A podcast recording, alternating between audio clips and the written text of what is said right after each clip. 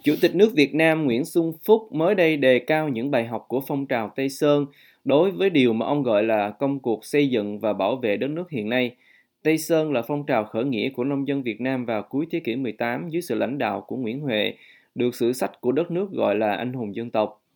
Ông Phúc đưa ra đề xuất kể trên hồi chiều ngày 15 tháng 2 tại lễ khánh thành đền thờ Tây Sơn Tam Kiệt, thờ ba anh em Nguyễn Nhạc, Nguyễn Huệ, Nguyễn Lữ tại mảnh đất phát tích phong trào khởi nghĩa ở huyện Tây Sơn, tỉnh Bình Định, theo tường thuật của tờ Tuổi Trẻ, Thanh niên và một số báo khác. Ông ca ngợi những thành tích của Tây Sơn như phát huy văn hóa truyền thống dân tộc, có những chính sách tiến bộ như chiêu hiền đại sĩ, mở mang công thương, chấn hương giáo dục, cải cách văn hóa và cho rằng những chính sách này giúp đất nước có những bước chuyển mình sau nhiều năm bị chia cắt, các báo Việt Nam đưa tin. Nhân dịp này, năm bài học về giữ nước và trị nước từ Nguyễn Huệ, tức Hoàng đế Quang Trung, mà ông Phúc ca ngợi là Hoàng đế lỗi lạc, văn trị, võ công, cũng được ông Phúc nêu lên để các lãnh đạo Việt Nam hiện nay noi theo. Năm bài học đó, theo các bản tin của báo chí trong nước, là tin ở chính mình, tin vào cơ đồ đất nước mình, thần tốc, tức là làm gì cũng phải nhanh chóng, khẩn trương, táo bạo, quyết đoán, quyết liệt trong công việc, tận dụng thời cơ, từng cơ hội nhỏ để đạt đến thắng lợi cuối cùng, chắc chắn trong hành động, phải chắc thắng thì mới đánh. Những bài học này không những quan trọng đối với sự nghiệp quốc phòng, bảo vệ tổ quốc, mà còn chứa đựng những ý nghĩa sâu sắc về phát triển kinh tế xã hội cho Bình Định nói riêng và cả nước nói chung. Phát biểu của ông Phúc được báo chí trích dẫn lại. Ông còn nói rằng tinh thần, khí chất, trí tuệ, di sản của vua Quang Trung mãi mãi trường tồn cùng dân tộc và là niềm cảm hứng to lớn trong sự nghiệp xây dựng và bảo vệ tổ quốc. Trong bài phát biểu của mình, Ông Phúc cũng nhắc lại bài hiểu dụ nổi tiếng của vua Quang Trung khi lên ngôi, đánh cho để dài tóc, đánh cho để đen răng, đánh cho nó chích luân bất phản, đánh cho nó phiến giáp bất hoàng, đánh cho sử tri Nam quốc anh hùng chi hữu chủ.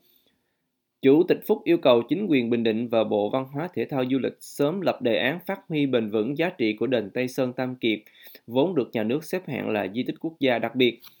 Đền Tây Sơn Tam Kiệt bao gồm các hạng mục như nhà tiền bái thờ các văn thần, võ tướng, thượng điện thờ ba anh em Nguyễn Huệ, nhà tiền tế thờ thân phụ, thân mẫu và tổ tiên họ Nguyễn Tây Sơn, nhà bia, nghi môn. Nguyễn Huệ được các sĩ gia đánh giá là một trong những nhân vật kiệt xuất trong lịch sử Việt Nam, vừa có công giữ nước, vừa có tài trị nước, với một loạt chính sách cải cách nhằm đưa đất nước đi lên sau thời gian nội chiến và loạn lạc. Ông là người đánh bại các thế lực phong kiến cắt cứ của nhà Lê, chúa Trịnh, chúa Nguyễn để thống nhất đất nước sau thời Trịnh Nguyễn phân tranh và lên ngôi hoàng đế vào năm Mậu Thân 1788. Trong lĩnh vực giữ nước, ông cũng được đánh giá là thiên tài quân sự khi đã dẫn quân ra Bắc, đánh bại cuộc xâm lược của 20 vạn quân Thanh trong trận Ngọc Hồi Đống Đa vào mùng 5 Tết Kỷ Dậu năm 1789 Trước đó, ông cũng từng đưa quân vào Nam, đại phá 5 vạn quân Sim ở trận Rạch Gầm Sùi Múc vào năm 1785. Vua Quang Trung ở ngôi không bao lâu thì đột ngột băng hà vào năm 1792. Nhà Tây Sơn cũng suy vi từ đó, sau đó bị Nguyễn Ánh đánh bại để lập nên nhà Nguyễn ở Huế vào năm 1802. Mặc dù có công đánh giặc ngoại xâm, nhưng phong trào Tây Sơn cũng bị chỉ trích là truy cùng giết tận dòng tộc của chúa Nguyễn, trong đó có Nguyễn Ánh, và tàn sát người Hoa ở miền Nam do họ theo Nguyễn Ánh. Người dân ở miền Nam vào cuối thế kỷ 18 đa phần phò tá Nguyễn Ánh chống lại Tây Sơn.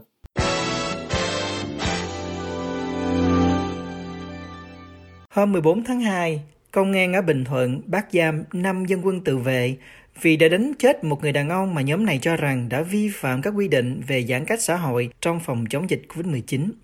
Nạn nhân là ông Trần Văn Trí, 36 tuổi, bị các quân dân này cho là vi phạm chỉ thị 16 của Thủ tướng Chính phủ và đã không mang theo giấy tờ tùy thân. Năm dân quân tự vệ tuổi từ 21 đến 31 đang bị điều tra về tội cố ý gây thương tích cho người khác và bắt giữ người trái phép, truyền thông Việt Nam loan tin. Vào tối ngày 31 tháng 8 2021, khi năm dân quân tự vệ được cử đi tuần tra và thực thi các quy định về giãn cách xã hội, họ phát hiện ông Trần Văn Trí không có giấy tờ tùy thân và cho rằng ông Trí vi phạm các quy định an toàn theo chỉ thị 16. Nhóm này giải ông Trí đến trụ sở giam giữ trong 4 giờ, hành hung và đánh đập ông bằng gậy, theo trang tuổi trẻ online. Truyền thông Việt Nam đăng hình một trung tâm học tập cộng đồng do Ủy ban dân phường Phù Thủy quản lý, được cho là nơi ông Trí bị các dân quân hành hung. Báo Sài Gòn Giải phóng dẫn lời các bị can cho biết nhóm các dân quân có hành động như trên vì ông Trí có lời lẽ chống đối gây bức xúc cho họ. Ông Trí được cho về nhà và sau đó chết tại nhà vào rạng sáng ngày hôm sau do bị thương nặng. Các nhóm dân quân tự vệ bên cạnh dân phòng và các đoàn thể là lực lượng hỗ trợ đắc lực cho ngành công an trong việc làm nhiệm vụ tuần tra kiểm soát người dân chấp hành các quy định theo chỉ thị 16 của Thủ tướng Chính phủ về thực hiện các biện pháp phòng chống dịch COVID-19 tại Việt Nam. Việc chính quyền lạm dụng các quy tắc an toàn phòng chống dịch đã bị Liên Hợp Quốc và các tổ chức nhân quyền quốc tế nhiều lần lên tiếng. Các chuyên gia Liên Hợp Quốc nói, chúng tôi khuyến khích các quốc gia kiên định trong việc duy trì các cách tiếp cận dựa trên quyền con người để điều chỉnh đại dịch này. Vào tháng 9 2021, lúc Việt Nam cao điểm thực hiện chỉ thị 16, Tổ chức Ân xá Quốc tế cho biết những biện pháp mạnh tay với lý do ngăn chặn dịch bệnh có thể làm phương hại đến hiệu quả công tác phòng chống dịch bệnh COVID-19. Tổ chức này nói, thay vì chỉ dựa vào sử dụng những biện pháp trừng phạt và cưỡng bức với lý do ngăn chặn nguy cơ lây lan dịch bệnh, cơ quan chức năng Việt Nam cần áp dụng biện pháp ứng phó xuất phát từ việc tôn trọng nhân quyền. Chính quyền Việt Nam bác bỏ các cáo buộc vi phạm nhân quyền thông qua việc lợi dụng công tác phòng chống dịch bệnh và nói rằng đó là những luận điệu xuyên tạc và vu cáo. Việt Nam sẽ có tòa đại sứ mới lớn hơn, bề thế hơn ở thủ đô nước Mỹ sau khi chính quyền Việt Nam mua một mảnh đất trị giá 23,7 triệu đô la ngay giữa khu ngoại giao đoàn của thủ đô Washington, báo chí trong nước loan tin. Mảnh đất này tọa lạc ở số 3330 đường Garfield, vốn nguyên là tòa đại sứ Bỉ và nằm gần đại sứ quán các nước Na Uy, Phần Lan, Nepal, Azerbaijan, Anh, Pháp, Trung Quốc, Hàn Quốc, Nhật Bản, cách đó không xa là Vương cung Thánh đường Quốc gia Washington. Công văn của Bộ Ngoại giao Việt Nam gửi các bộ tài chánh, xây dựng và kế hoạch đầu tư được trang mạng VN Express dẫn lại ngày 12 tháng 1 cho biết họ mua xong khu đất này hồi tháng 4 năm 2020 và đã được phía Bỉ bàn giao. Bên cạnh làm trụ sở cơ quan đại diện ngoại giao cao nhất của Việt Nam ở Mỹ, khu nhà đất này cũng sẽ là nơi ở của cán bộ, nhân viên đại sứ quán, vẫn theo VN Express. Việt Nam đạt được thỏa thuận với phía Mỹ lấy khu đất này làm đại sứ quán mới sau nhiều vòng đàm phán với yêu cầu Mỹ có đi có lại sau khi Việt Nam đồng ý cho Mỹ xây đại sứ quán mới trên một diện tích rộng 3,2 hecta ở quận Cầu Giấy, Hà Nội.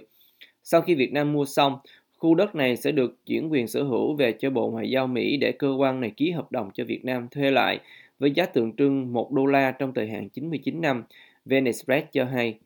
Trước đó, hồi tháng 8 năm 2019, Thủ tướng Việt Nam khi đó là ông Nguyễn Xuân Phúc đã phê duyệt đề án xây dựng tòa đại sứ mới ở Mỹ và cấp một khoản tiền lớn từ ngân sách nhà nước cho việc này.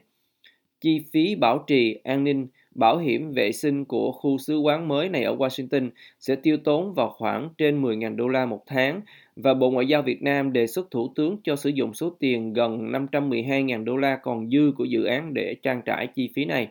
Trong lúc này, Đại sứ Việt Nam tại Mỹ Hà Kim Ngọc cũng vừa chính thức kết thúc nhiệm kỳ hôm 8 tháng 2 và đã gửi lời chào từ biệt đến chính giới Mỹ trước khi về nước. Trang web của Đại sứ quán ở Việt Nam ở Mỹ cho biết, Đại sứ quán Việt Nam hiện tại đặt ở tòa nhà sư tử, tức Lion Building, nằm trên đường 20 ở thủ đô Washington, vốn từng là đại sứ quán của Cộng hòa Nam Sudan.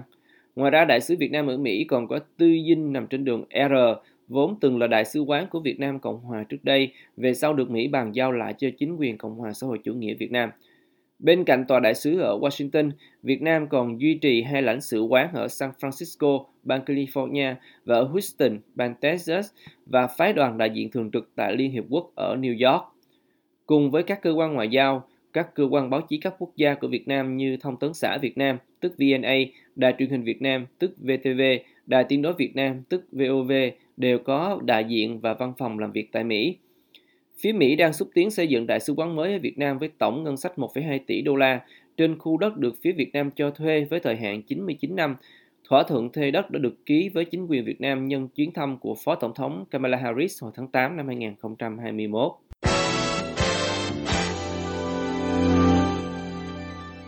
Trong thông điệp đầu nhiệm kỳ của tân đại sứ Hoa Kỳ Mark Napper tại Việt Nam, ông ca ngợi sự hợp tác của hai quốc gia và nói sẽ làm việc một cách có trách nhiệm để giải quyết các vấn đề tồn tại sau chiến tranh, mở rộng thương mại và duy trì hòa bình khu vực.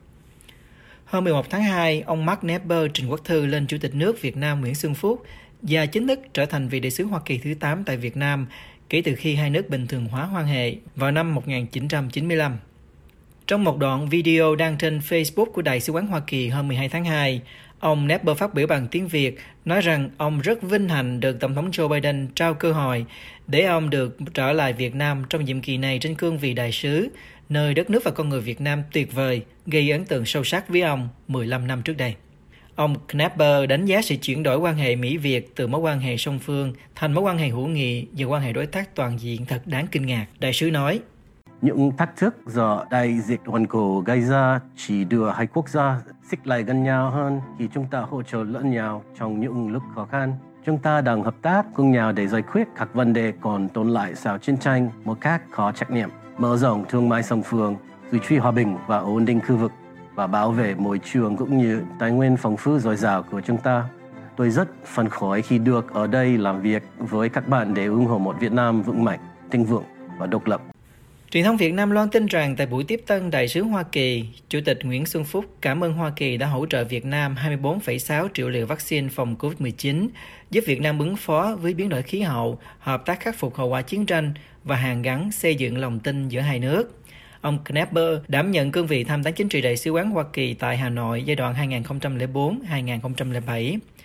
Trong một phiên điều trần trước Ủy ban Đối ngoại Thượng viện Hoa Kỳ vào tháng 7 2021, ông Napper cam kết sẽ nỗ lực hơn nữa để đưa quan hệ Việt-Mỹ từ đối tác toàn diện lên đối tác chiến lược. Ông đồng thời nhấn mạnh việc tăng cường hợp tác an ninh song phương, mưu tìm một thị trường giao thương công bằng với Việt Nam và thúc giục Hà Nội tôn trọng nhân quyền.